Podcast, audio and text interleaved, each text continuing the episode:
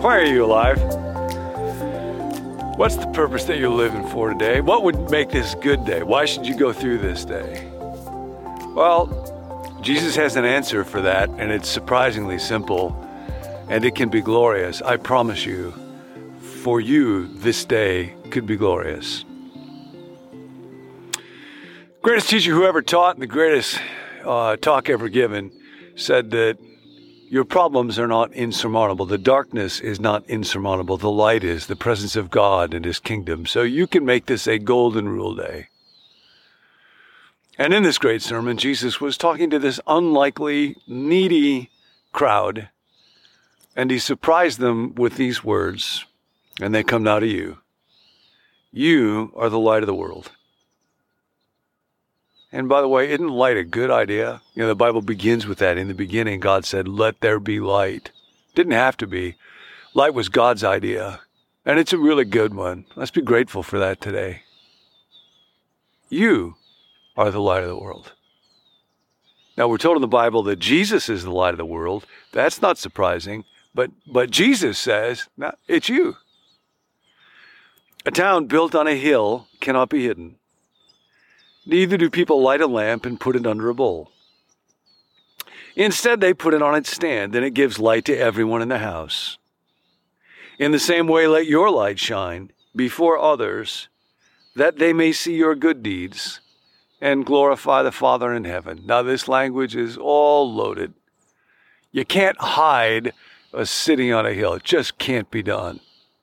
There was an article years ago in the Biblical Archaeological Review that suggested the city Jesus had in mind when he was talking about this may have been a town called Sepphoris. It was only three miles away from where Jesus grew up in Nazareth, so he would have seen it very, very often. It's it's very possible that he might have helped in the work of construction. We know that's constructing it. That's the work he and his father both did. Herod Antipas decided that Sepphoris was going to be the ornament of Galilee. It was also called the Mosaic City because it was famous for its mosaics. It was going to be a tribute to Roman wealth, luxury, and power. And Cicero wrote of Rome that Rome, in its power and its Rome is the light of the world. So when Jesus is using this language, it's it's kind of loaded. Uh, that city, Sepphoris, was actually named for. The Hebrew word was bird, Zippor, or something like that. And it sat on a hill like a bird sits on a nest. And and they were going to make it a city that could not be hidden, but they were going to do it through wealth and power and luxury. And Jesus says, No, we have another plan. We're building another kind of city. And it's still growing, it's still going. He said it can't be hidden. There was not far from there another community. This was kind of a monastic community. They were called the Essenes, where the Dead Sea Scrolls were found. You might have heard of them. And they called themselves the sons of light, children of light. However, they withdrew from everybody, not just Rome, not just the pagan Gentiles, but even the rest of Israel that they regarded as kind of corrupt. And Jesus says, Nope, that's not the plan either. I, I want you to get out there and let your light shine. Here's what he says uh, In the same way, let your light shine before others, so that they may see your good deeds and glorify you. No, that's not quite what he says. So let's talk about what does it mean to glorify God for a moment. What is glory? We tend to associate with glory with something that is spectacular or impressive. And we all want it. We're made to want it. Glorifying God can become such a cliche. I remember going to Christian concerts sometimes where the musician is done and people be applauding like crazy. And uh, sometimes the response would be, all glory to God. When the reality is, you know, just say thanks because, like, you're human, you're kind of enjoying this. And uh, we often associate glory with uh, remarkable talents or a spectacular achievement. I was golfing with my friend Gary not too long ago, and on one hole I hit a really, really good drive for me. And I was about 150 yards out from the hole, and I hit a really good second shot, and it went in the hole. I got an eagle on a par four. All glory to God. Um, but actually, the way that Jesus is talking about glory and what does it mean to glorify God is something quite different. Let your light shine before others that they may see your good deeds and glorify your Father in heaven. Dallas Willard used to say, to glorify God means to live in such a way that when people look at your life, they say, Thank God for God.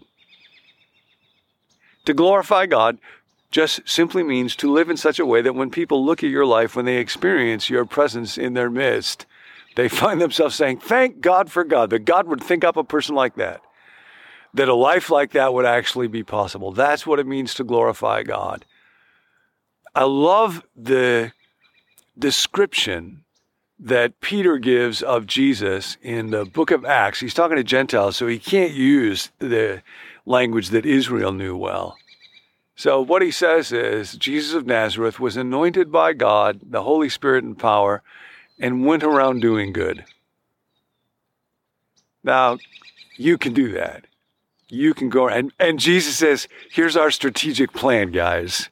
Doesn't have to look impressive. You don't have to be credentialed for this. Blessed are you." Now, this is just coming right down to the very ordinary people that Jesus was talking about. You are the salt of the earth. You are the light of the world. Let your light shine so that people see your good deeds and say, Thank God for God, that God would, that's what matters. I remember a time uh, seeing that light really clearly in other folks. Um, several years ago, I had left my work after a long, long time, and it was quite a painful process. So there was no opportunity for a farewell or um, closure or goodbyes, any of that sort of thing. So a group of friends, probably about 20 people, gathered from lots of different places, uh, even around the country, and had a day of encouragement for Nance and me just to do fun stuff. And then we had dinner all together, and then we went to a park, and uh, people began to read or say things that they had prepared to encourage us and to love us and to care for us and to thank us.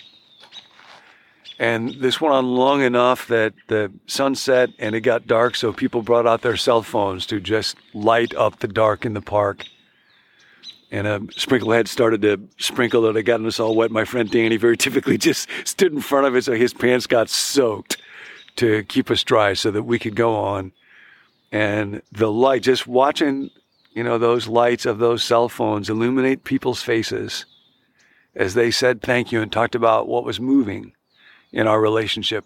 And I realized something when we were having those conversations that if I would have given one more sermon that somebody thought was good, or written one more book that might have been read, uh, that would mean very little in those moments. But to have another person look at me and say, John, you noticed me, you cared about me, you helped me, you encouraged me. You built into me. Uh, that meant the world. And I knew when I reached the end of my life and I'm looking back on it, uh, to have any more glorious accomplishments in that moment would mean very little, but people, relationships, that would mean everything. And I realized one of the tensions in my own life is there's a, a kind of a miswiring where uh, I can confuse being productive with what is most meaningful. Not bad to be productive.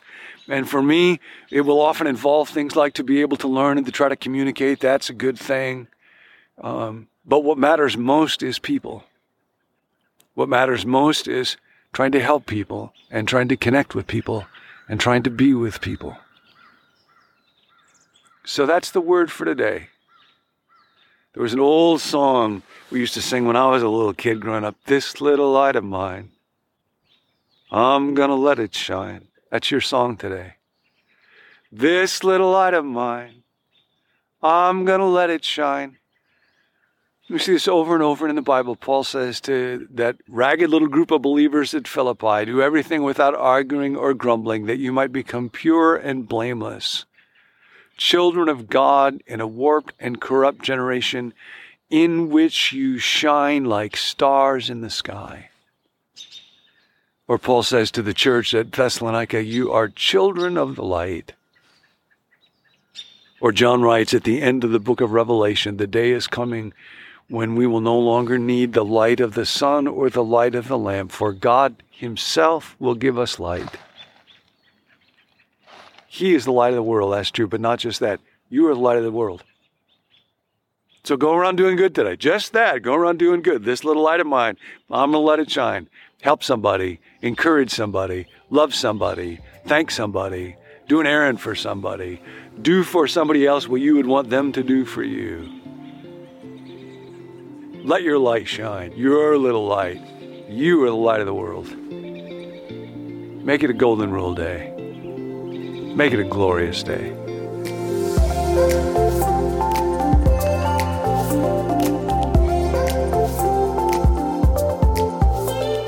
You've been listening to Become New with John Ortberg, where you can receive 10 minutes of daily teaching about the person you're becoming.